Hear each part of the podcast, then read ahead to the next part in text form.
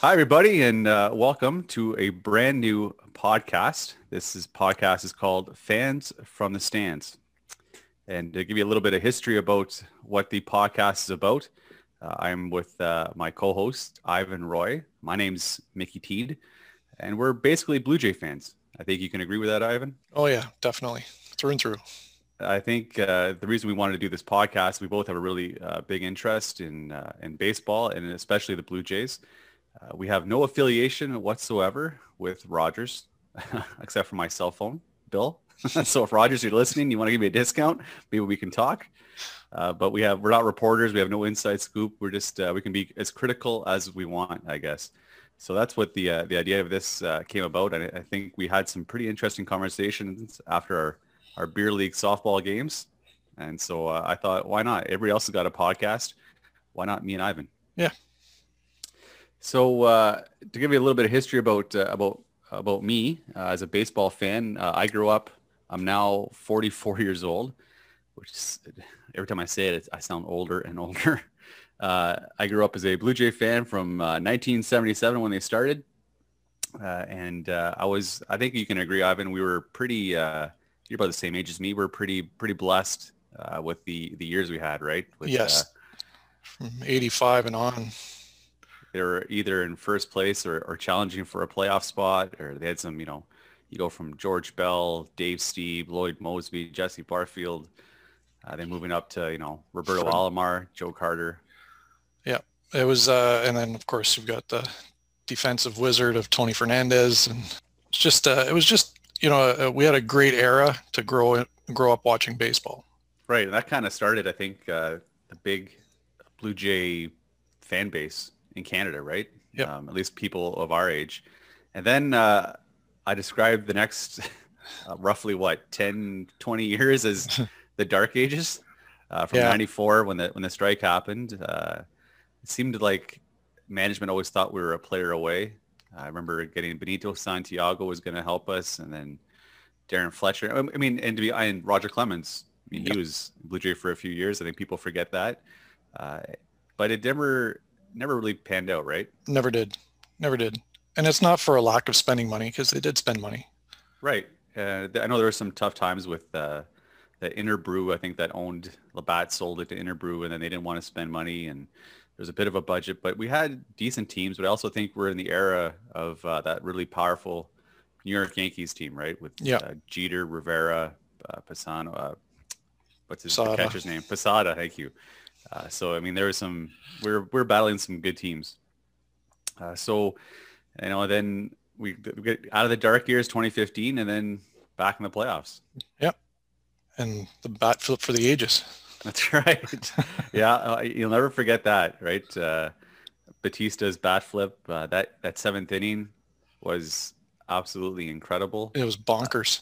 Wasn't that? I remember watching that game against uh, Texas in that seventh inning Jays down by Ryan. It was all and it all started with uh, that uh, the error made by Martin. Yeah, just a weird bounce off the uh, batter's hand. Uh, Shin Su Chu Su Shin Chu Chu Chu Chu Chu Chu. yeah, it's I, I can't pronounce his name. Shin Chu Chu or anyways. Uh, yeah, and he he'd have that weird that weird batting stance right after he swung. He'd hold his bat out almost over the plate. And I remember watching that game and Martin making that error, and I thought, here goes. Is, here goes. And I, I, at first I'm screaming at the TV like, no, no, it's it's it's a dead ball, dead ball. Like, there's no way this guy scores. Yeah. Good on there. I don't know who the I forget who the runner was third. It actually it was Odor. of course. There's the yeah, of course. Who else would it be? the uh, the the Achilles to the Toronto Blue Jays, Roof Rougned Rougned Odor. Um, yeah, runs in, score. Good on him for though for Right, having a heads up. Heads up and running in, running in, and because uh, yeah, it, it, counted, and I thought, oh no, here we go. And that's gonna be the, the, you know, it's like the the Patriots in those two Super Bowls they lost. There's always that one catch, right, that uh, would uh, cost them the game. But it was uh, really it was it was good on the Jays to come back, and it and the errors by Elvis Andrus, like who, yeah, Gold Glove shortstop, makes three errors in one uh, in one inning. It was uh, it was obviously uh, you know I don't know if you believe in, in God or whatever God you do believe in, but somebody was looking down and shining the light on the Jays that day because it was uh, that that never that should never have happened. And then it all led up to Bautista. Yeah, that was uh, that was uh, brought shivers down my spine. I still do when I watch that replay. And it's one of those things. Yeah, exactly. I can I can YouTube that that inning or that game and just get the same feeling over and over again. It's uh, it's pretty similar to watching uh, the Jays 92, 93 World Series for me. Yeah. Uh, the Joe Carter home run jumping out of my seat. I remember watching it downstairs with my dad, and I, I, I can still picture to this day Joe Carter uh, hitting that one down the line, just scraping the fence, and uh, just losing my mind. Yeah. And then 92, I remember the uh, the series against Oakland where Alomar hit that homer off of Eckersley, you know, toughest closer in the game at the time. And and I on I think you could probably call that the turning point for the Blue Jays. Yeah.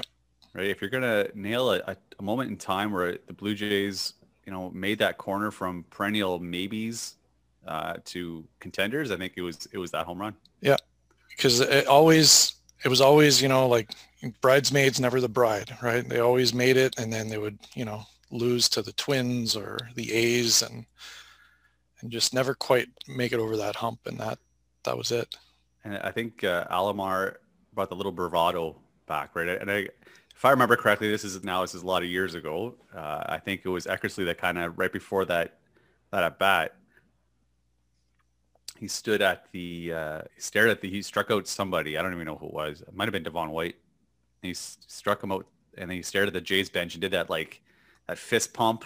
Yep. And yelled at the bench, and the bench kind of lost it. And then uh, next inning, Alomar hits that two-run home run to to go ahead.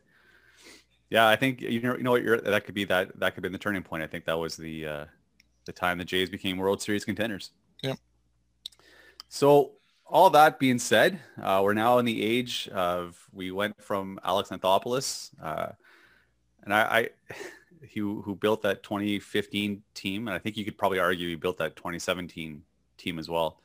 Um, remember, he made that move to get uh, Troy Tulowitzki yeah, at the deadline. Yeah, I got Tulo, and then that was they were a 500 team at that point. And I remember that move being wow, it's, he's he's going for it. And then he kind of sold the farm to get uh, who's that knuckleball pitcher they had? R.A. Dickey. R. The Cy Young Award winning knuckleball pitcher, R. And they gave away Noel Noah Syndergaard. Yep. To get that pitcher. And, uh, and Travis d'Arnaud. Travis d'Arnaud, who you know what didn't actually pan out until until recently. And until recently, he's uh, he's played out of his mind for Tampa Bay. Yeah, but uh, I don't even know where I don't even know where he is now. Is he still with Tampa? I think he might be with Atlanta this year. Oh, that's right. Yeah, I think he was with Atlanta before that as well. Yeah, but yeah, he uh, it was a kind of we sold the farm to to make that uh, literally sold our farm system to get to the playoffs. Yeah, but you know what? It was either it was we kept building and building and building a farm system, and I just thought if we're ever going to try to do something, let's do it now. So I, good on Alex for having the gonads to, yep, you know, try to pull off a couple. And there, You're like you, you know, right? Trades aren't always going to happen. They're not always going to pan out. No, and and I mean they they played well, and they ran into a tough Kansas City team that I argue to this day they could have beaten. Um, they just had some some bad luck in in that series, and had they gone past, you know, they would have had a good series against the the Mets. So, like, what do you think? What caused them to lose lose that series? Um, you know what? It was just uh, a lot of runners left on base, a lot of blown opportunities. Yeah, situational hitting. Eh? Situational hitting, and that's one thing that uh, that Kansas City just always seemed to have. Even the year before, when they they ran into the San Francisco Giants in the World Series, but uh, they were just able to hit at the right time from what I remember, uh, I think it was they had a really good bullpen. I think it was the, the seventh, eighth, and ninth were basically yep. lights out. Yeah. Uh, what do guys, they call it? HGH is what they called it. That's right. All Herrera and and G. Who's the G? I can't remember. Could even could even tell you, but I, I remember it being uh, lights out. I remember they got to the seventh inning. The guys were throwing 100 miles an hour. Yeah. And it's funny because it's, I guess, baseball cyclical, right? So uh, it seems like every bullpen now is kind of is kind of mod is kind of molding themselves after after that bullpen, right? We have guys throwing 100 miles 100 miles an hour uh, coming out of the sixth, seventh, eighth, and ninth inning. Yeah. Um, but which is funny if you look back, you want to turn this back to a Jay story uh, when we had Duane Ward and Tom Henke. Yep. Right. We had those. You got to the eighth inning with those two guys. It was it. It was lights out. Yep. And they and they threw hard. They I don't see. And you go back then, people weren't throwing 100 miles an hour like they do now. And I think right. it's just a you know how far training has gone along over the years. Um, but they threw hard and they had control. Yeah, I think no, you're, you're I think you're exactly right. It's if you look back then, if you threw 94, right, that was that was what 100 is now. Yeah. Right? And you're right. I, I think I, I, don't think Duane Ward or Tom Henke threw in the hundreds. Maybe Tom might have in his early days maybe hit near 100. Uh, but I think when he was pitching with Duane, I think it was probably around 96, 97 miles an hour. Yeah. Uh, I used to call Tom Henke Mr. Excitement because if the Jays are up by two runs, he'd manage to have two guys on with two out and a cleanup hitter up, but he always got the job done. Duane Ward, I thought, was out of the two. If I had to, if I had to choose a closer for the Jays, it'd be probably be Duane Ward. I think that slider he had was just phenomenal. He was cool as a cucumber. Yeah, he really was. Uh, I guess, and maybe we can talk about that in another podcast. Our, all, our all-time Jays uh, favorites. Uh, but this year, moving on to uh, we got Alex Anthopoulos left town. We have the uh, Mark Shapiro, uh, Ross Atkins era start, and I, have been I know they, they got a lot of heat, and I think because Jays fans were impatient. We we went through 20 years of of nothing. Uh, to to we, we finally got a couple winners in a row, and then then it was they basically said, you know, we're, we're gonna rebuild our farm system until it's time to spend. And I, they got a lot of heat for it from a lot of uh, a lot of fans, a lot of media. Uh, but I think they've done a really good job of putting the Jays in position, right, with a lot of young talent. And they have. To Alex Anthopoulos' credit, a lot of that young talent was drafted by him, right? Like Vladimir yeah. Guerrero, for instance. But um, but they've done a great job. I, I think, uh, and, and it's it just goes to show that you know, over the last, you know, four seasons or so, they've had a top five, you know, uh, farm system in the league. Right. So it's, it's there. And that's what they were saying is that uh, we're willing to make those moves when we think we have the right team. Exactly. So yeah, they've got that, that depth out there to, to deal from if they need to. Yeah. And they've done a, a good job of getting a lot of depth. I think you're absolutely right. I think they have, uh, they they built up a, a, good farm system and a, and a good base. I think, uh, we'll get into this. I think uh, what uh, what moves they made this this off season. Um, so starting, I guess we'll go. What do you think, Ivan? We'll go position by position. Sure. Uh, and, we'll, and then we'll talk about the pickups they've made and, and what we think about them. So we got obviously the biggest pickup uh, this offseason. And I'm looking at um, what website is this? Roto Roto Champ.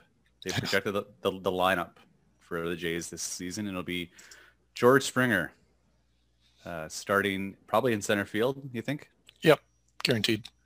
He'll be there for a couple of years at least. So he was the Jays' big pickup uh, this offseason. I forget what the contract was, five years or six, five years. And I think what people were saying it that uh, the Jays had to give him that that extra years that nobody else wanted to give him, right?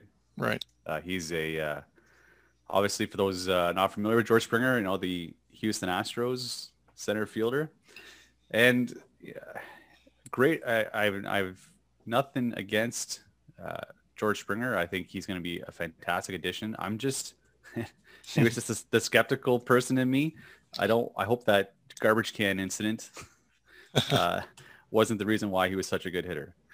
I don't. I don't. I don't. I don't know. What do you What do you think? I, I think he'll be fine. Um, out of all of the players, he his numbers didn't drop off after the whole scandal kind of was brought to life. Like hmm. so, like essentially last year he had a, a regular George Springer type season. So last season he batted what 265 with an on base of 359, which is pretty good. Yeah. Um, yeah, I, I think when the scan like really the scandal was what 2017 to or 2016 to 2018.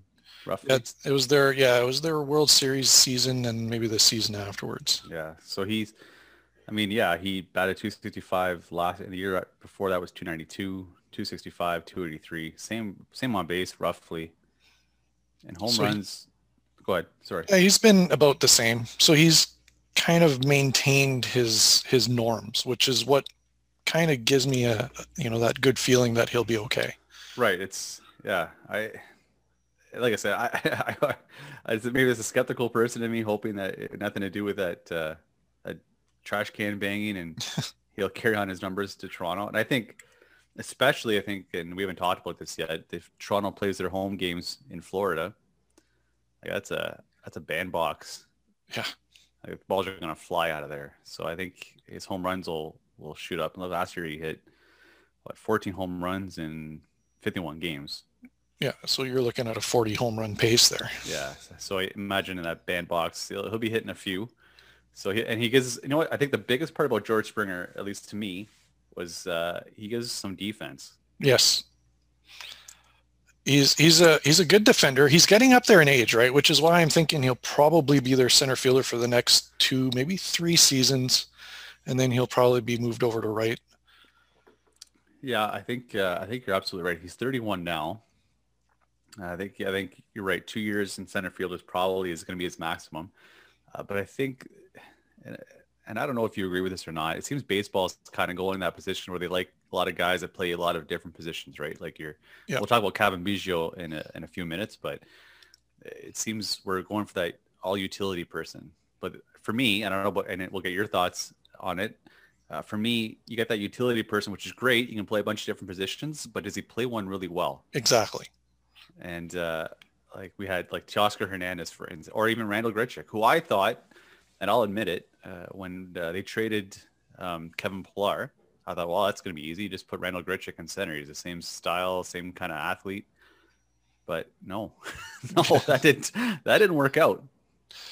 I mean, he he manned it effectively, um, but he wasn't particularly great at it. Right. He filled a hole. Right. Yeah. yeah, Exactly. He he was he was adequate, right? And that's Yeah. that. That's that. Okay, we we can put someone there, but are they going to be? Are they going to be good? And I think that's what the Jays needed to focus on was you know getting players who are good at that position. Yeah. And I think George Springer will be good in center field. I think he'll and he'll be more than just filling a hole. I think he'll be able to um, play a little bit better than above average defensively. Yeah. And then And his his offense will more than carry the rest of it, I think. So, Yeah, I, absolutely. I think he's going to be. Uh, he, he was. A, I think he. We needed that bat. We needed that defense. I think that was a great pickup for us. I, I have a feeling. Uh, so the odd man out in the outfield. We'll talk about the outfield, I guess, as we go on. But so we'll move on. Yep. Uh, so we got George Springer, our big pickup, and then we got second baseman Marcus Semien. What are your thoughts on on Marcus? I really like Marcus Semien.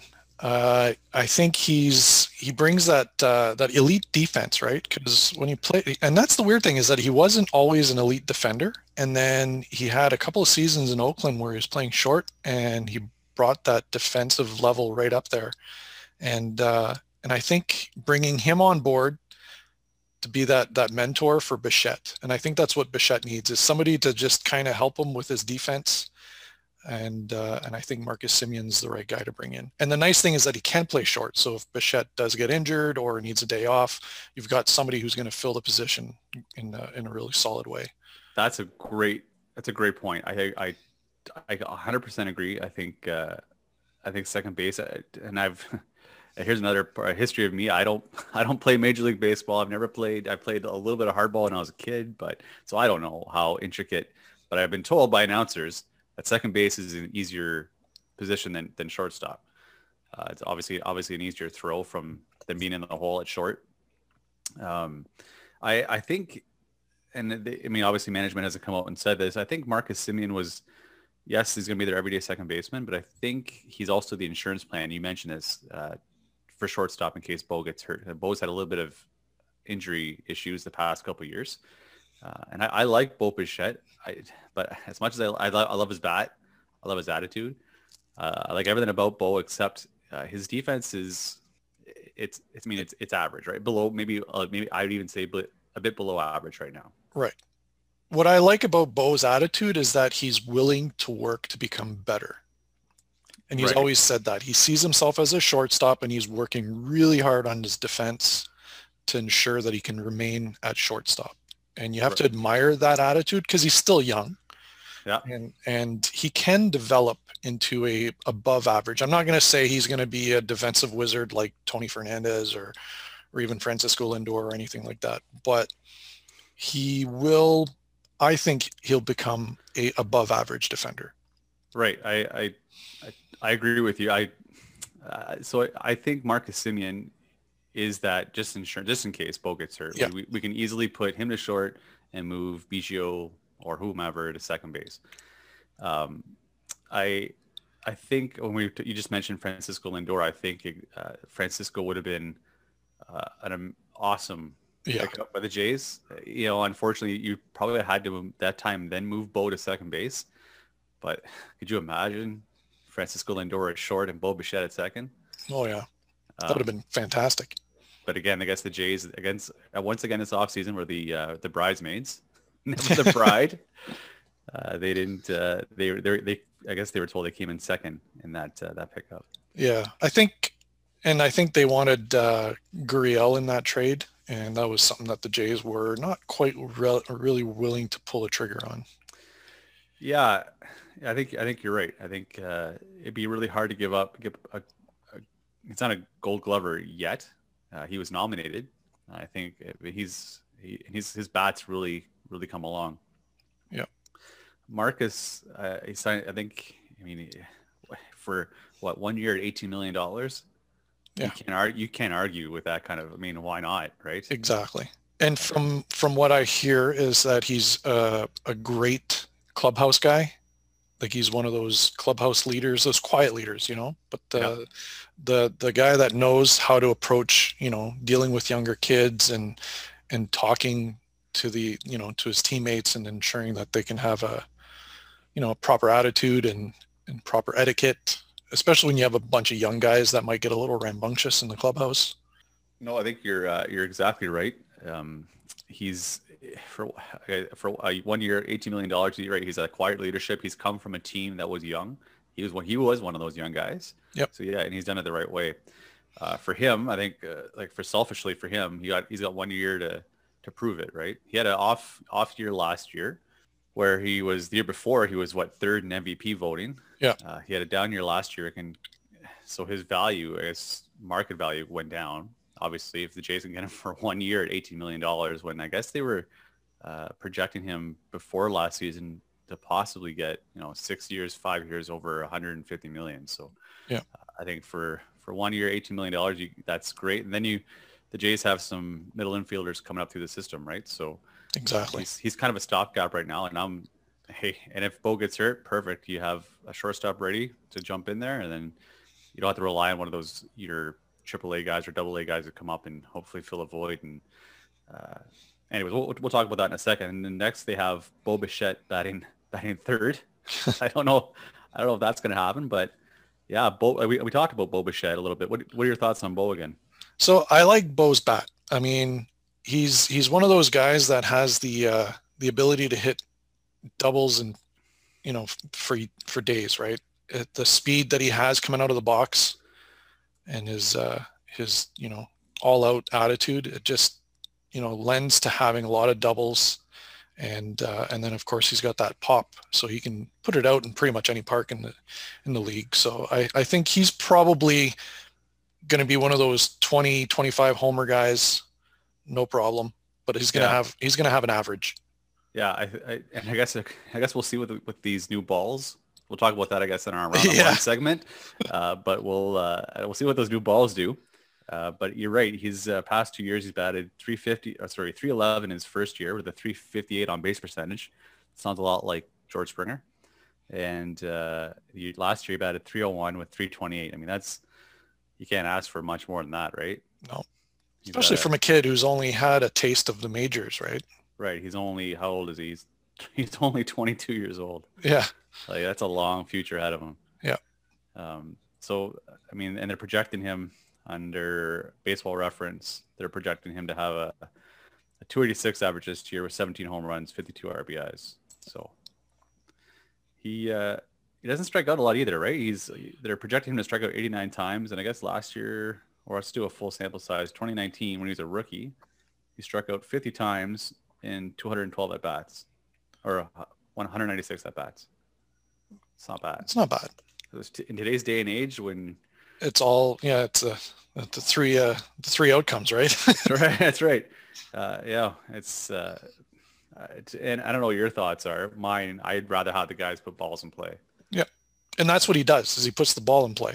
So he doesn't strike out a lot. Doesn't walk much because if you look at 211 and 228 on base, that that doesn't show for a lot of walks. But you know, he's putting the ball in play and you making the defense work, right? Exactly.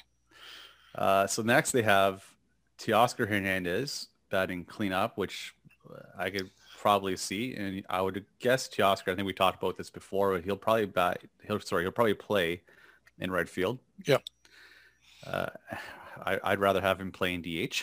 Same, same. I'd rather have Grichuk out in right field, but it looks like they're trying to deal Grichuk.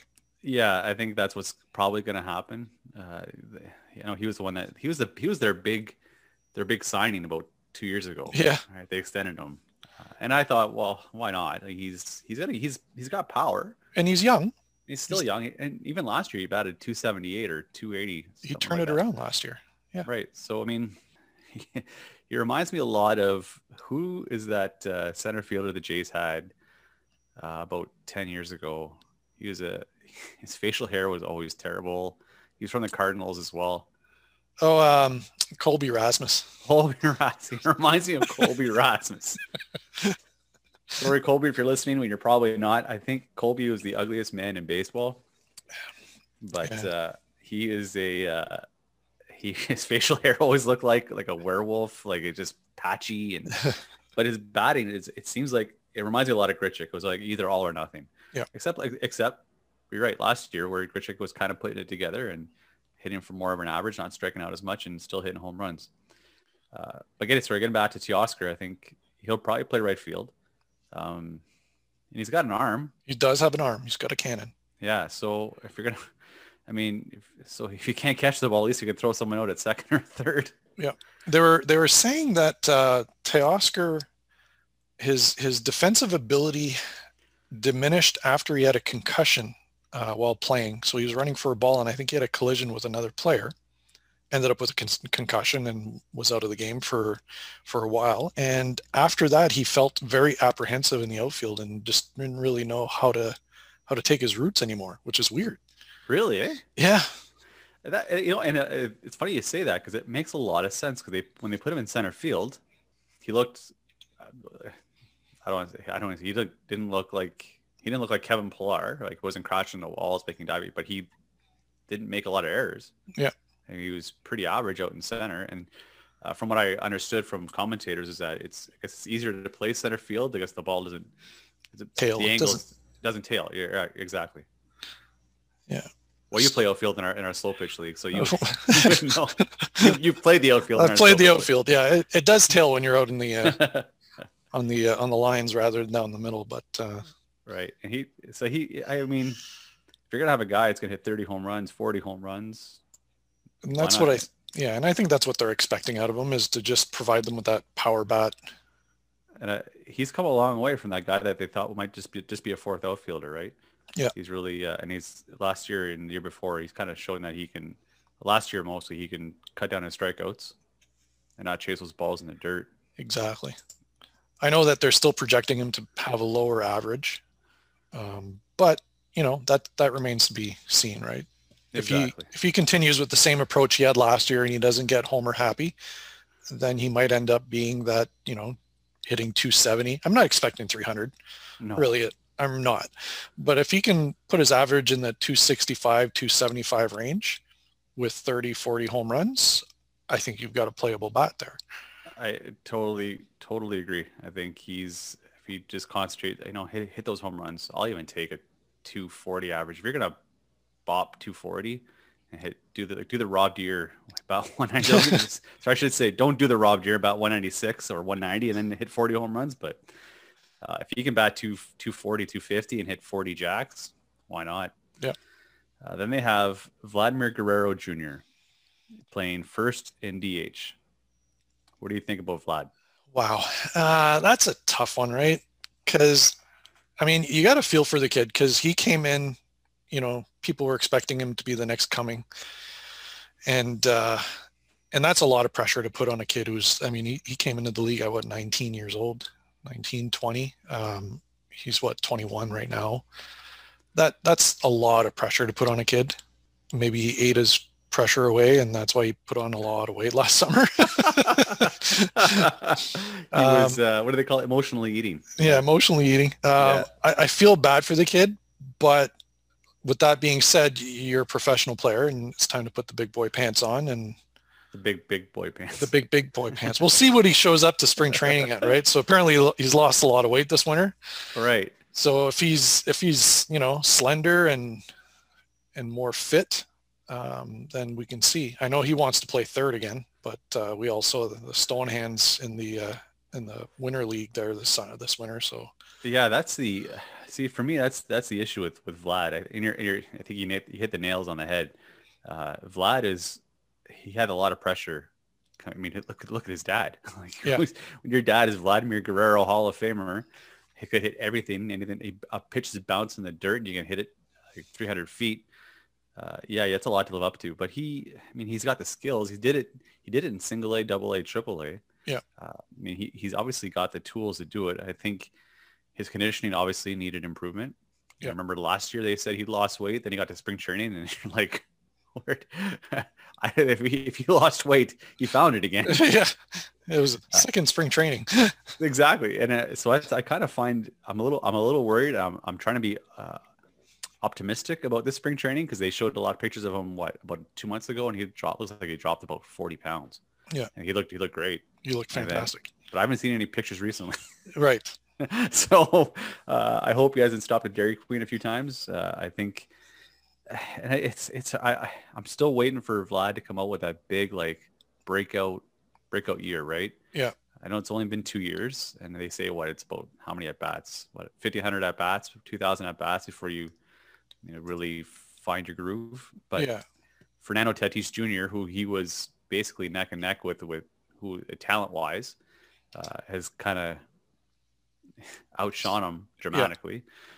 And that's and, and I, that's what he used as an as a, an explanation. He had an interview over the winter, and he said, "I realized that I can't just skate by on my skill alone, and that my conditioning needs to improve." Because he specifically mentioned Juan Soto, who's also around 22, 23 years old, right. and Fernando Tatis as examples. He's like, these were the guys that I was supposed to be like, and I'm not there. So I need to really focus on my conditioning and my training, and that's kind of what set him off on this on this path. So we'll see. Yeah, I, I good for him. I mean, he's only what? He's 21. Yeah, 21. Maybe? 21 years old. And like I know me at 21, like how I, I didn't have a full-time career yet at that time. And I, I don't know how serious I would have been. So it's good for him for, you know, recognizing he's got those deficiencies and he needs to uh, really pick up on it. I mean, this is going to be his career, hopefully, for life. Uh, he needs he needs to put on, you know, that muscle, that that speed. And I think, and to be fair to, to Vlad, I mean, we all know he's not. He he played third base, which I mean, he had to focus on playing third, right? It's kind of like Danny Jansen. Yeah. Right. You so Danny was basically told, don't worry about hitting right now.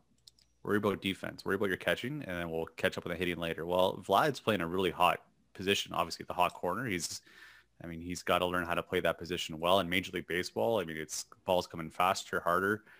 Um, he, uh, he, I mean, he had to concentrate on on learning to play defense at a major league level and then learning to hit at a major league level. Yeah. And I, I think, yeah, his talent didn't didn't carry him where he thought it was going to. Exactly. And no. and then and then last year he was set to play third at the first spring training. And then when second spring training came along, that's when the Blue Jays said, "Hey, you're going to be playing first, and there's a week until the season starts." Right. So that really put him on a even more difficult path of learning first base. And and we all know that at first there are balls that you shouldn't go after that a third baseman on the other side would go after. Yeah, and that's exactly that's exactly his problem, right? And I think we we saw that. I and I'm ignorant as probably a lot of other fans were, thinking that first base. Well, how hard? I mean, I play I play first base in our softball league. Uh, another first baseman we have on our team plays second base, but he's playing first. uh, but uh, to be fair, uh, yeah. So our, our to be fair, our uh, our first baseman, uh, our first baseman isn't. Uh, it's not an easy position to play. I mean, it isn't slow pitch. I mean, what there's the bases are smaller, or farther, are closer together. Uh, when you're in uh, Major League Baseball, they're 90 feet apart. And you're right though. And again, the ball comes faster, comes harder. There's different angles to the ball with shifts and, and whatever else. I mean, we saw that last year when they had a few balls hit to Guerrero. Uh, yeah, he went he went to make the play that sh- he shouldn't have. Exactly. It would have just been going to the big. Yeah, exactly. And there's a few plays where you're you're looking and you're like, if you'd have, if you'd have looked to see where the shift was, he would have known that there was somebody practically behind him. Exactly. And I don't know how many plays that were made that it was like, you know, Vlad, you should be at first, not the pitcher trying to cover. and that's what ends up happening is that you've you got pitchers that are covering balls that at the or covering the bag when they should be, you know, just kind of you know, this, covering for the overthrow. Exactly right. Yeah, and the, the, last thing you want is a pitcher to have to run over there and get hurt, right? Exactly. Um, so I, I think, I, and I'm hoping, I'm trying to be optimistic with Vlad. I'm hoping this is the year. I'm hoping this is the year he he comes out and just uh, rakes yep. and plays. I, you know what? Even if he plays first and he plays average, below average, it'd be nice to have a Gold Glover. But if if not, well, yeah. whatever, right? Um, then uh, they have on this list they have Cavan Biggio, and he's slated to play third base. What do you think about Cavan? I think Cavan needs to stick to one or two positions. I think over the last few seasons, they've used him at first, second, third, right field, left field. And as as much, and even his dad, who's a Hall of Famer, has said that I've changed positions a lot in my career, but I stuck with a position for an entire season. It wasn't from game to game. And he says, he even said, he's like, Cavan's willing to do that, but he's like, that's, that makes it really hard for a kid to get acclimated to one specific position. Right. So if you put him at third, hopefully it's, you know, the majority of his time is spent at third so he can learn the position. I think Cavan's got the pop to be a good solid third baseman uh, bat wise because you're expecting power from that position and uh, and he's athletic, so you can expect him to be an above average defender. Probably not a gold glover, but if you leave him there with enough practice, I think he'll be an above average defender at third. I think you're I think you're right. I I, I feel for Cavan. I love Cavan Biggio. I have a man crush on Cavan Biggio. I'll I'll admit it now. I think he's uh, he's what he, I think he's what a baseball player should be. He's no nonsense, hard nosed, takes a lot of walks, selective. Yeah. Um, he's obviously got some some issues, and I read an article on the Athletic uh, the other day where Tampa Bay was really high and inside, and that seemed to be his bugaboo. Right, he was struggling to hit heat in the playoffs. He hardly hit because that's what they were scouting reports saying pitch him high, tight, hard stuff. Couldn't couldn't connect with it. So, I I think it's unfortunate they're putting him at third base. I think Cavan's a second baseman through and through. Yeah. And I think, uh, well, when you got when you sign Semien, someone's got to move around. I think Cavan's like, well, he's. They figure he's he's going to be. I want to say good, but at least average everywhere he goes. So you might as well put him at third. Right. I think he'll. They have him. They have him on this uh, this chart as batting six. I think he's more your. They have Semien batting second. I, I would almost put Biggio lead off yeah. I don't think he's been thrown out yet. I don't, bases. No, he didn't get thrown out last year. No, I think he, I think his major league career he's never been thrown out. So, I mean, he's not going to steal you 40 bags, but who steals 40 bags anymore, right? Exactly. So I, and I think you'll probably see Cavan play probably second base this year, maybe more, and it all depends on health, right? If yeah, even if Semien gets hurt, they're going to put Cavan back at second, and they'll try to fill the hole with with Joe Panik or whoever else, and we'll get to those pickups after. But yeah. Uh, so then moving down the list, we have Lourdes Gurriel Jr. playing left field and batting seventh. What do you think about Lourdes? Oh, I love Lourdes. I, I I think he's he's got that you know, great jovial attitude, always in a good mood. And uh, he's got a great arm, accurate. He's not like, he doesn't throw super hard. He's not like a cannon, but you'll notice that his throws are almost always on the mark. And that's why he gets all those assists. And right. I, I think at some point he'll probably be a gold glove outfielder. Yeah. Yeah, he's already been nominated, right? I think yeah. it was it wasn't last year, it was year before. He was nominated for a Gold Glove and left. I think Lourdes is, and I'm not an expert by any means, but I think Lourdes has been he takes some different routes to the ball, or at least he used to. Kind of looked a little awkward out there, but he's really come to his own. And he's one of those guys. Well, he got he got shifted out to left field because he couldn't throw from second. Right? he got that Chuck Knoblauch uh, yips. The yips. Yeah, and it, that was weird to see. Yeah. Uh, and yeah, but he's really found he's found his groove out and left. Yeah. Uh, and that's you know we're talking about positions, and it's one of the things that I think the Jays had. They had a lot of until this year. They had a lot of guys who were right fielders or DH playing positions that they shouldn't have been playing. Yeah. But I think uh, I think Lourdes is gonna you know he's he could, you know, he could surprise you and become like your fourth or third hitter and hit 30 to 40 jacks and high average, right? He's, yeah. And he's got speed. He's got speed. Uh, I think he's, when they were talking about you know, trading him for, uh, for um, Lindor, I, I, I love Lindor. I think Lindor would be a, a great pickup, but man, I, I would have a hard time giving up Lourdes for that. Yeah, same. And then they have moving down the list, we have Rowdy Tellez batting DH in first base. And I know I I, I think you like Tellez. I like, am I right? I like I like Tellez. I like Tellez. Um, he's your prototypical first baseman. You know, big hefty dude, lots of power. Average, not so much. right. Um, but you know what? I I like the guy. Uh, he made some really good improvements last year uh, in terms of average and uh, power numbers. And but the, you got to remember he's never really had a full-time job. He's always been a platoon guy, right? Exactly. But when and, you look at his numbers, he's not a platoon guy. His numbers are pretty even both both sides. Right, and yeah, his splits even. But you, you said doesn't hit for average. Well, he he, he does. He right? does. Like yeah, and uh, he's got he's got so much power that you can see where like it's it's almost frustrating that they don't play him more often. Exactly. They always they always sit him on against lefties for whatever. But he's you're right, and you're exactly right. He's improved on hitting lefties. Uh, so just keep him at first. Like I, it's almost if like if if I needed a first baseman, I'll put Rowdy at first and put uh, Vladdy DH. Same. And I know, and I know people are going to say, well, you know, Vladdy's only 21 years old. He's you don't want to put him there because he's still young. He's a D. He's a DH. Let's yeah. let's let's face facts. He'll be a backup first baseman because he's going to be a DH. He's going to be Prince Fielder. Yep. Same body type almost.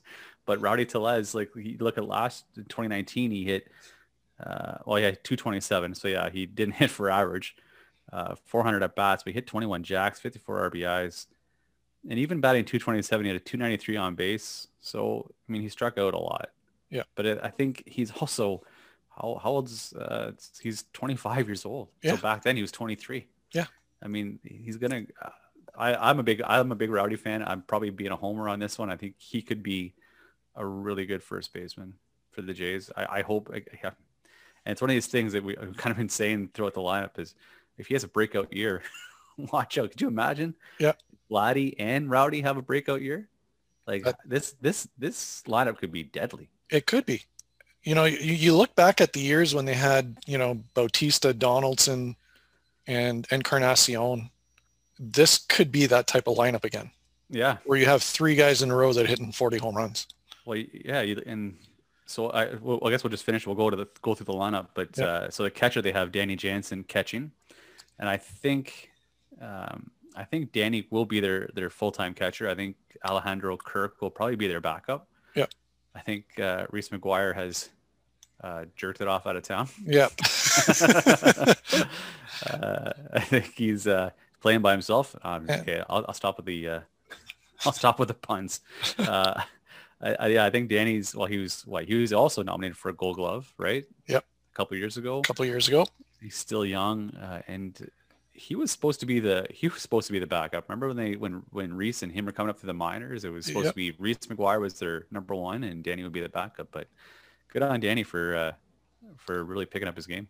Yep, he his uh, and and as we were saying earlier, right? He was told to focus on the catching, which he's dramatically improved. So he's held the running game to you know league average. Yeah. Uh, he's improved his receiving, so he's getting more strikes for the pitchers, which is always a good thing. Um, so I think this year is the year where he starts to take a step forward in terms of batting, and uh, we'll see. I mean, we're not expecting, you know, a 300 hitter. He's not going to be part, uh, you know, Buster Posey or anything like or anything like that. But if you can get a catcher who's hitting for 250 average with 15 jacks, you're looking at a pretty good catcher. You're looking at basically uh, Russell Martin from a couple years ago. Right. Yeah, and that was he wasn't too bad. Yeah, he wasn't too shabby. Yeah, I, I think uh, I, I I like Danny. I don't have an issue with Danny, even if you know what, even if Danny bats 220, as as long as his his defense, and that's what you want from a catcher, right? It's kind of like back in the old days, you didn't really care what your shortstop hit as long as he could make the plays up the middle. Yeah, and your catcher could receive it, right? So I'm okay with Danny batting low 200s, but if he's got if he bats more like 260, hits over 20 home runs, bonus, right? And that's what they were expecting. They were expecting Danny to be the bat first, defense later kind of catcher, and Reese McGuire was the defense first, and uh, and and and the offense, yeah. and the offense later. So now you you've got that catcher who's kind of improved his defense to well above average, and now you you expect that bat that he had in the minor leagues to just come forward.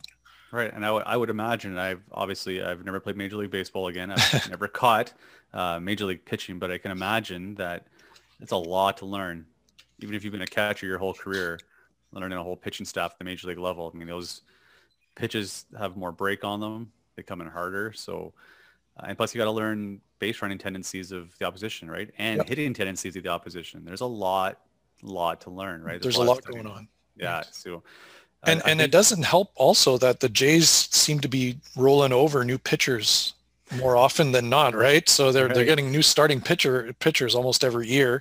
Right. Um, you've got one that doesn't speak English, so communication. It's got to be an issue, right? Yeah, you, right. You bring Google Translate with you to the mound. Or? Yeah. Uh, I yeah I, I I think I think he's got a good base, obviously a, a above average base now for for defense. I think maybe now he can focus on that that hitting side of it. Yeah, and uh, and the and, nice thing is if you look at his numbers, uh, last year he hit 183, which right. is Mendoza line level. Below, yeah. But his on base percentage is 313. Wow, so he took a lot of walks. He took a lot of walks, and six home runs. You know, through 120 at bats. So the power can be there. Right, and he and he again, he's only 25 years old. Yeah. Right. Lots of so youth on this team. I love it.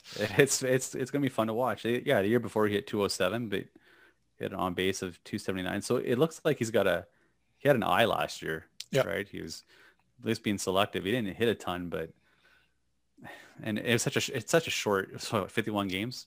It was like really like that, that to me that means nothing. He had a bad start. If he had a bad start, you were sunk for the whole season. Yeah, pretty much.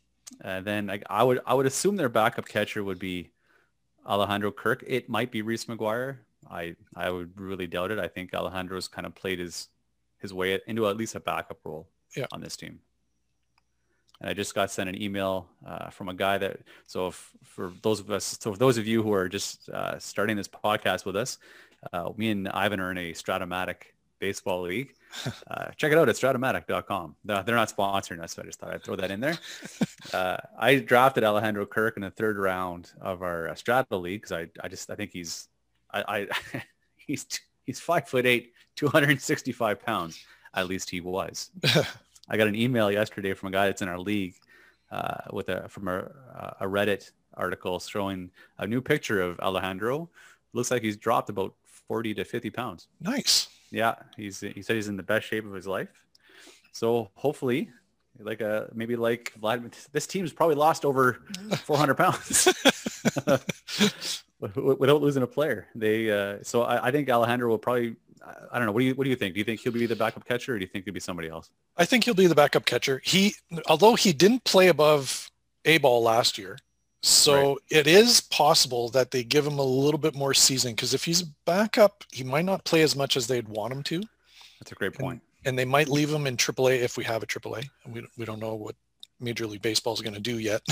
right. Um, so if we do have a AAA, I wouldn't be surprised to see him start at AAA as the starter, right. so you can get as much time in as possible. Yeah, I, I could, I, you know, that's a great, great point. That's, uh, it's, it's actually something I didn't even think of. I think you're right. I think uh, if they, if he's being groomed to be their starter in the future, or, or at least a, a good backup in the future, I think you're right. I think he needs more time behind the plate because uh, he, he's what a probably below below average defender. Right. How much how much can you move around the plate when you're 265 pounds? He's got a good low center of gravity. He does, yes. uh, and so I guess we'll just round off with our I think our bench players. The the Jays signed uh, Panik yesterday. I think it was yesterday the day or the day before. Uh, Joe Panik going to make his uh, return to Toronto. Yep. Um, what do you think of that?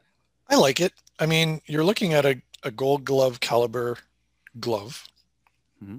He's got a lot of experience and uh, he already is familiar with the team. So that always helps when you're, you know, you're coming to a, a team and he's going to be fighting for a position. I, I, think they signed him to a minor league contract with, uh, with the option that, you know, he'll make his, uh, his money if he makes the major league roster. I like the signing. I think he's a good backup option for their infield. Right. So looking at uh, their infield now, I guess they'd have Joe Panik as their backup, and I, I, I don't I have an issue with it. He bats. He's a left off the bat, right? Yep. He's a lefty off the, sorry, off the bench.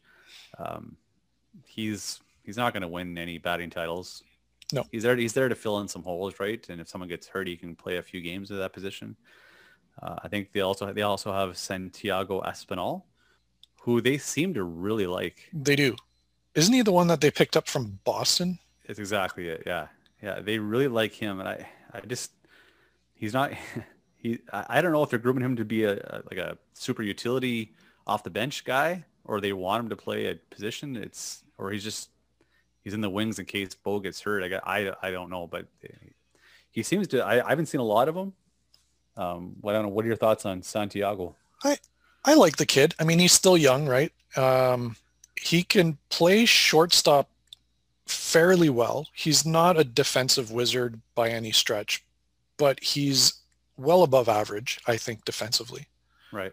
Um, his bat has a long way to go. He's very light hitting. Right. Right. So I, I foresee him being a bench piece for his career, kind of like a Ryan Goins kind of guy. Oh yeah, yeah. I, it's funny. Everybody, everybody loved Ryan Goins in Toronto. Yeah, because he's a good defender. He couldn't hit his weight, but uh, he was he was fun to watch but he, he right he wasn't an everyday he definitely wasn't an everyday uh, player. Uh, so I think they have him as a, a, bench player, and then they got your fourth outfielder. And we talked a little bit about Randal Grichuk earlier. Uh, Randal's probably going to be the odd man out if he's not traded. If he's not traded, yeah. I think I think they're shopping him pretty big, and it might be for a catcher. Who knows? Right. That's that's the rumor I've heard is that they're they're in the market for a catcher. So that'd be interesting. Uh, probably a, a more veteran a veteran, yeah. Catcher, yeah. I know there was talk. They've been, if you if you listen to reports, they've been in on everybody, right? right. There's always there's always a news report. Jays are on it. Like every big free agent. They're and uh, from the uh, from the podcast I've listened to, um, like a shout out to uh, a few of those uh, behind the letters. I, I, don't know if you listen to that podcast with uh, some Jays reporters, but uh, they've mentioned the same. They, they they'd be crazy not to check in on everybody, right? This right. is, this and this is what they do. They you know they're going to tap every free agent, see what the value is, and are they really seriously into them? Maybe not. Like they checked in on Yadier Molina. Yeah. I think we all knew Yadier was going to go back to St. Louis. Yeah. Uh, but so Randal, I think if he's not, uh, I he it'd be hard to pay that kind of money for a guy to sit on the bench. Right. And and that's where it's it's tough, right? Because he's a better defender than Teoscar. Right. So because he played center well, not great, but well. Yeah. You put him in right field and his defensive value in right field was way higher. Yeah. So I think he's a better defender, but then you've got Teoscar out there, so it's it's going to be tough. It's a logjam in the outfield. It, and it's not a great logjam, right? I don't think no. it's like it's you're with. I mean, defensively, yeah. offensively, yeah, absolutely. I think uh, I think Randal is uh, he obviously he's the odd man out right now, and I think I, I, I think you're right. I think he might be traded before the season starts for something. Yeah. Uh, but whether that be one of the starters or that be a relief pitcher or uh, maybe both or a catcher. Yeah. They also have Jonathan Davis as a possible fourth fourth outfielder. And they had they had this one kid that they keep bringing to spring training, Forrest Wall, who's uh, who's getting up there in age, and he might end up cracking the uh, the roster as a, a, fourth outfielder if they trade if they trade away uh, Grichuk. Grichuk. Let's take a look at these outfielders. Yeah, yeah, that's right. There's also this Josh Palacios. Never heard of him. Never heard of him. he's on the uh, he's on the 40 man ro- roster right now. Um, yeah, so I mean, and it's fourth outfielder, right? So it's some yeah. gets hurt. At least they can. It's good to have that depth. It seems like they have that kind of depth. I think we'll we'll go into the uh, maybe we'll finish this podcast by going through the starters. And uh, so our our our plan was to talk about uh, Nate Pearson today under our blue chips and dip segment, uh, but maybe we'll save that till next week. We've had a lot to cover since we're trying to wrap up the whole off season in once, and then maybe we'll do the around the horn for next podcast as well. Yeah, um, there's been a lot. It's a lot to cover this one. So we got our projected starters. Uh, Hyunjin Ryu, number one starter. Oh yeah, he's he was their best pitcher last year by far. Yeah. Um, he's always been pretty reliable in terms of numbers. Injuries, well, he didn't have a full season to play last year, and he did have to take a couple starts off. yeah. So that's always kind of uh, worrisome when you when you're now looking at playing a full hundred and some game. I'm, I'm figuring we'll probably play 154 is what they were looking at. Yeah. So we'll see. I think yeah, and it, I, I, well, I know the uh, baseball players association turned down the 154 game schedule. It's so they're back to 162 games, but I think you're right with COVID and uh, the climate we're in. It might be 150, 154. It might be might be less. It depends on what happens, right? Yeah. new strain, but let's not talk about negativity. uh, yeah, I think I he, he's Ryu's your your uh, stereotypical soft lefty thrower, right? Like yep. Jamie Moyer, Jimmy Key, you know, he's always around the plate. Uh, he's not going to strike out a ton of people, uh, but he, uh, my only, I, and I, I, like him as the number one starter, especially for the regular season. He, he doesn't walk a lot of people. He's and he right. He's reliable. He'll pitch a lot of innings unless he gets hurt. Yeah. But I in the playoffs when he played when he pitched against Tampa, he got rocked and I, I, don't. Do you know? Do you have any insight like why that would happen in the playoffs compared to the regular season? I'm thinking. So Tampa Bay does a fantastic job of scouting. Right. And they're numbers driven. They always have been. And either they found something so that Ryu was tipping his pitches. Mm-hmm. Right. And uh, and that's why they were able to light him up. Yeah. Or or he was just uh, you know they just scouted him so well that they knew exactly what was coming. I yeah, it would have to be right. I think he got he got absolutely right. I don't think he made out of the first inning. Yeah, it was it was brutal. It was bad, but I mean, for regular season, he looked he, he was well worth the money they paid him. Right? Yeah. They, they, need they needed that that he's their ace. Yep. For now, until yep. maybe the guy that's third on this list comes down. So the next guy they have slotted number their number two starter will be Robbie Ray. Well, that's rough for a number two starter. well, I don't know. Flip a coin. Which Robbie Ray do you get? Exactly. Right? Exactly. Like, do, you, do, you, get the Arizona Diamondback Robbie Ray, or do you get the guy we saw the last half of last year, Robbie Ray? Right. Right. Uh, he's always, uh, for me, Robbie Ray's a guy. He's going to walk. And I hate pitchers that walk batters, but he's going to walk a lot of batters. But he's going to strike out a ton of batters. Yeah. Um, he's got he's got good stuff. He's a lefty. So you, you, mean, that means you'd have back-to-back lefties in your rotation. I don't know. If, I don't know how much you want that, but it, it, even if you move Robbie Ray to third, I mean, yeah. and after to be honest, like after your first series, rotation gets shifted around anyways. So Yeah. um, I, I, yeah, you're, I think you nailed it on the head with Robbie Ray as your second starter. That's rough. It, it is rough. I mean, you could have like Robbie Ray going back just, you know, to 2018 was a really, really good pitcher.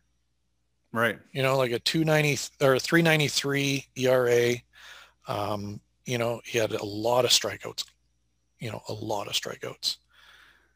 And, you know, if we can get, you know, 2018 or 2017 Robbie Ray, we've got a good, a good pitcher.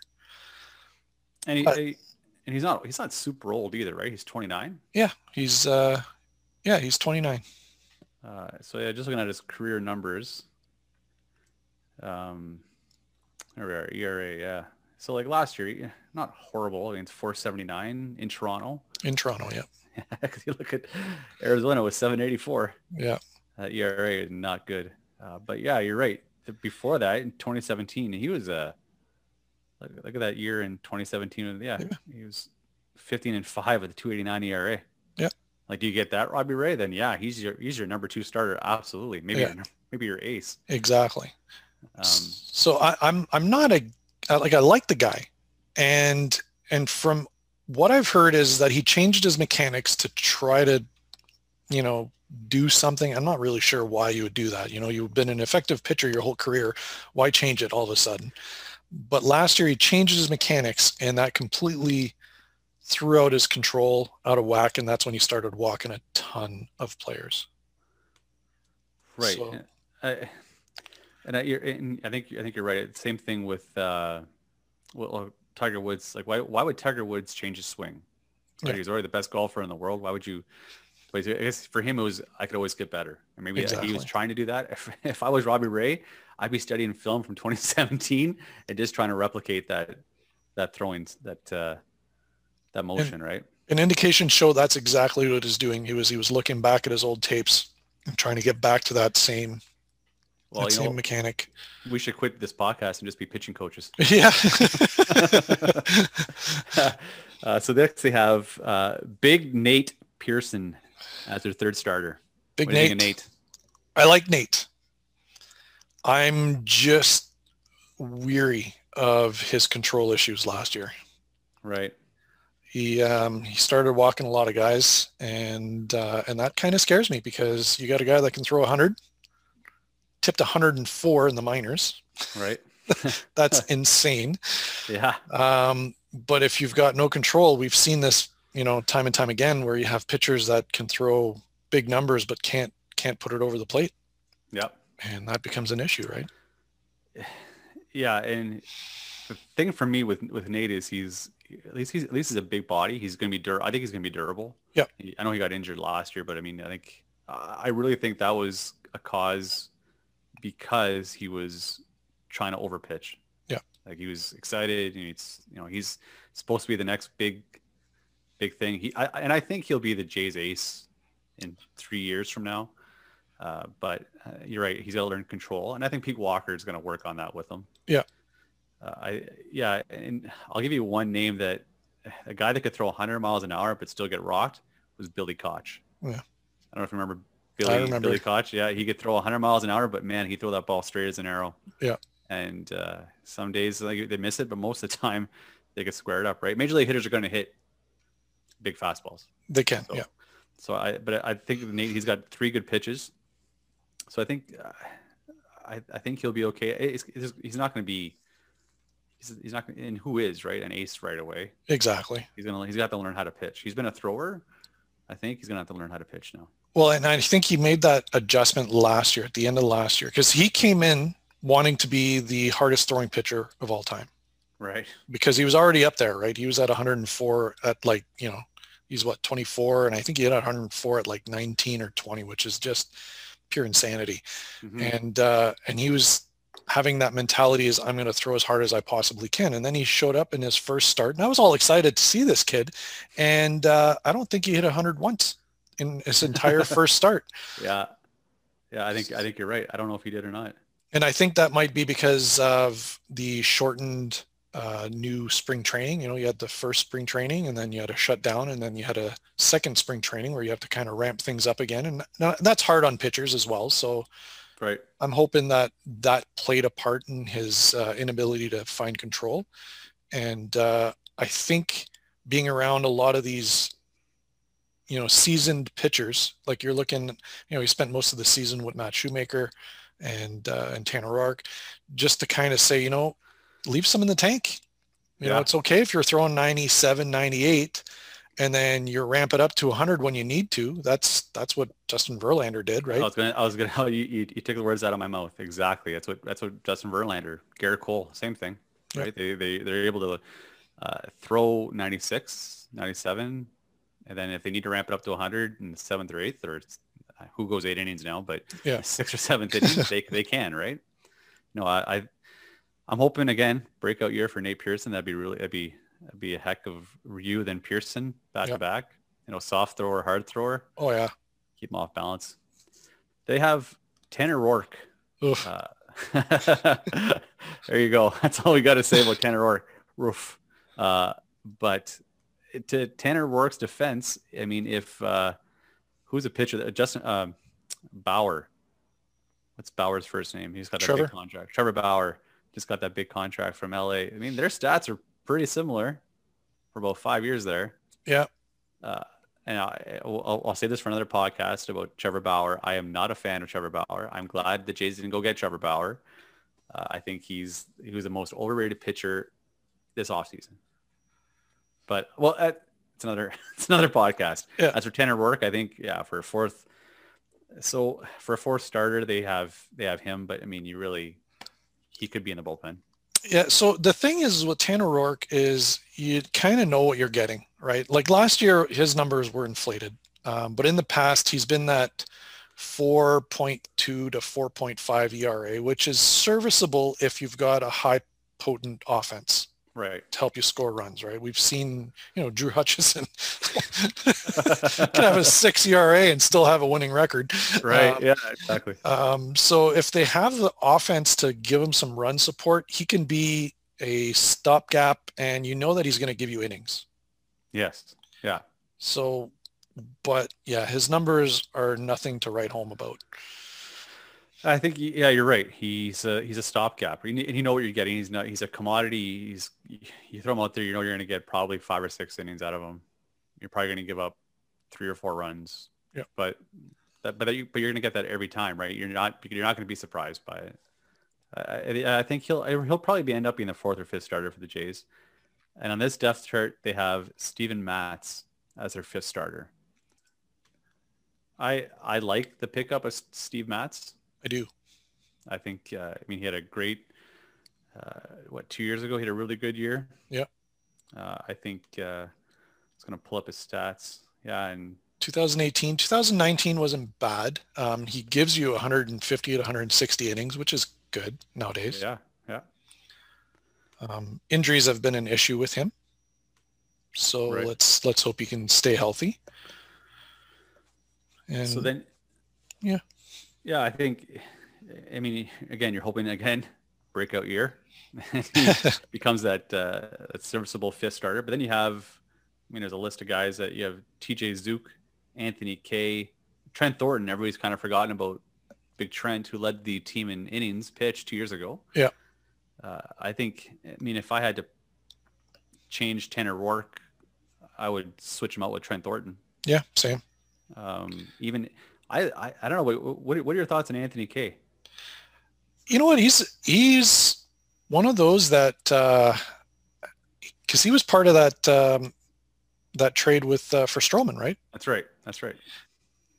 I I think he could be one of those surprise surprise part of the deal. You know, like I think he's he's going to show up at one point and give you some solid innings, maybe as a middle reliever, long swing man, you know he yeah i i, I like anthony Kay. I think he was he wasn't a throw-in in that deal he was one of the persons they they wanted i, I don't think he's given been given much of a i was kind of disappointed he wasn't given a starter role last year i mean he had a uh, again in a very limited in 21 innings he had a 5.14 era But I remember there was a stretch there, and I, I don't know if you remember this or not, beginning of the year, where he was almost lights out. Yep. For about uh, five or six games there when he's coming out of the bullpen. I, in the year before what he pitched 14 innings for the Jays. He was 579. I mean, with a ERA over almost a six. I, I, I just, I, I think, I, I don't know if it's just because the, the limited times I've seen him, I think he's got a very smooth delivery. Yep. And I think he's going to be, I think he could challenge for a fifth starter role if he's got a good spring training, but most yeah. likely he'll be one, probably the longer guy out of the bullpen, I would imagine. I, I see him as a, because uh, I mean, he's only got 35 innings in right. the majors, right? That's, that's not a lot. Right. Um, so I figure he probably, if we have a, you know, a AAA again this year, um, yep. he probably becomes a full-time starter AAA and yep. uh, becomes your your next call up if somebody gets injured or somebody goes down or anything like that. Right, and they so and they also picked up. I guess we can't forget to mention Francisco Liriano, He was another invitee to spring training. I, I think Liriano will probably end up in AAA as well, if again if we have one. Yeah. Just as a, it's it's all about depth, right? I mean, at least you can throw Liriano in there for a couple of games if someone gets hurt. Uh, he's never going to be what he was, no. especially with with the Jays the first time around. But uh, yeah, so I, and I, I think people forget about Ryan Borucki. You know, he's another guy that was a starter, pitched out of the bullpen well last year, and I he had a little bit of issues with control, but he's got a lot of strikeouts. A lot of lefties, eh? Yeah, I was gonna say we're all talking about lefties, right? Yeah, like because Kay is a lefty. Um, yeah. Liriano's a, is a lefty, and yeah, Rocky's a lefty. Matz is a lefty. Matz is a lefty. Ryu's a lefty. Robbie Ray's a lefty. Yeah. Yeah, it's it's. I, I, I didn't notice that. I guess we're me and Ivan were talking before this podcast, just getting things ready, and yeah, we are talking. They're they're really left heavy. They are. Uh, so moving on, we'll just I guess we'll kind of start wrapping this up. We're a little bit over our time, uh, but we'll go through the entire bullpen. Just a couple highlights. Our closer this year, for the first time in two or three years, it's not Giles anymore. No, it's uh, it's most likely, from what I can tell, is going to be Kirby Yates. Yeah. What do you think of him? I if we get the Kirby Yates from a couple years ago, I love it. uh, he he can be that shutdown closer. Um, I think he's a good option. And then you've got some young arms that are willing to challenge. Um, so you've got Romano. I, I, like Romano. Yeah, I agree. I agree. I think Romano last year looked like he could have been the closer. Yeah, he got he, he got hurt, I believe, last year. Yeah, he uh, partway through he came back at the end of the season, so he kind of left, came back. Yeah, he uh, he was he was lights out. Yeah, he looked really good. So yeah, I I could see if it's not Kirby Yates, maybe Kirby Yates is a setup for yep. Romano. Depend again, one of these like we hope this this is his year and he comes back and he's lights out again. I like Kirby Yates. He pitched really well for San Diego. Yeah. Uh, and then you got so you got Romano who could uh, who could be the closer. Even Dolis. Dolis, yeah. He could he could end up being challenging for that closer role. And and what a lot of people are saying is that uh, is because Charlie Montoyo is from the Tampa Bay organization mm-hmm. that he'll use the bullpen, you know, in very high leverage, you know, innings. So for example, if you have a tight situation in the seventh, he might bring in the closer in the seventh right. to just kind of shut down a mess and then just kind of finish off the, and then you've got three guys that can kind of, you know, fill in that closer role if you need to. Right. So he might use a lot of these high leverage guys in very different situations.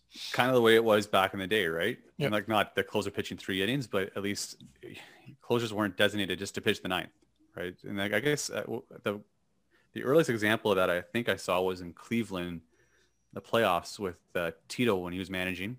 Put in who's that big lefty they had? he Andrew Miller. Yankees. Andrew Miller. Remember he was, and he was like I hate using the word lights out again, but he was lights out yep. that playoffs, and he, he he wasn't pitching the ninth.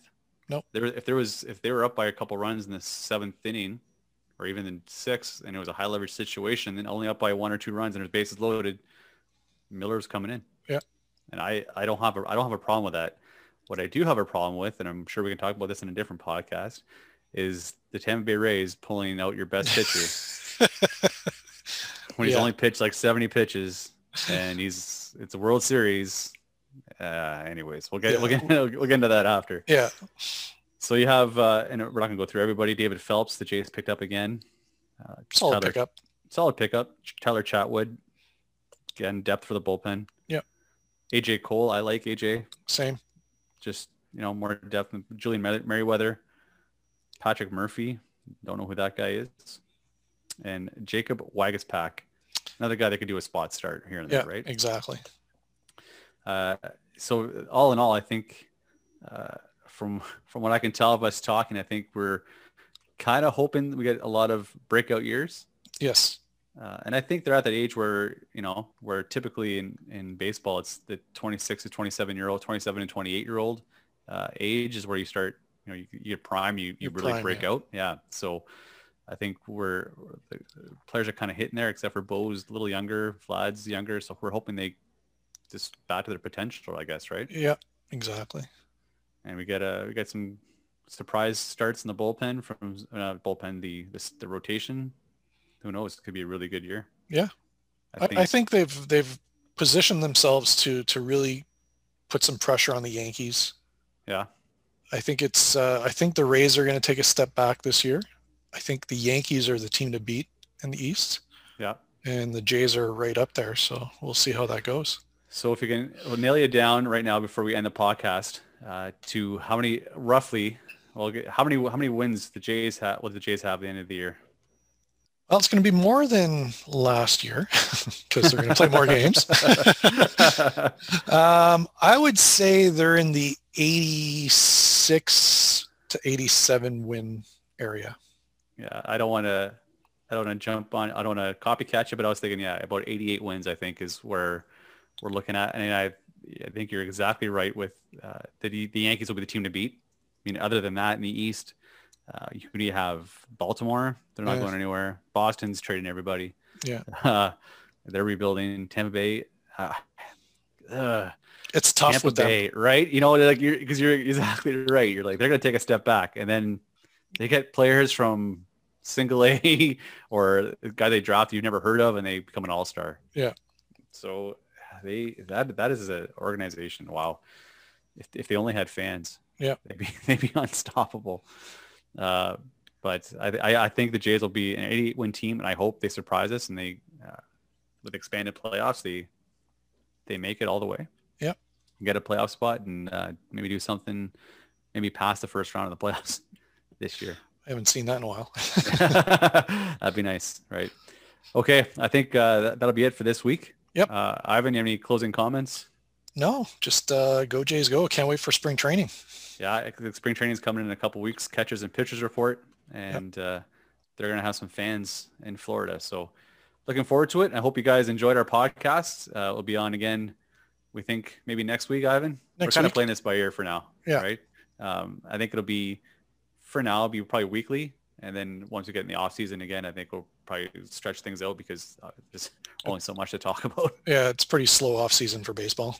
right? So I think uh, with spring training coming up, we'll have a, a few uh, few discussions to have. I think next week we'll probably talk a little bit more about again about Nate Pearson a little bit more. Maybe we'll talk a little bit more about what's happening around the league. Yep. Uh, and seventh inning, uh, uh, the seven inning game double headers, the new ball they're projecting. So. I uh, hope you stay tuned. Hope you enjoyed it, and uh, we'll see you guys all next week. Hope you enjoyed fans in the stands. All right. Have a good one. Thanks.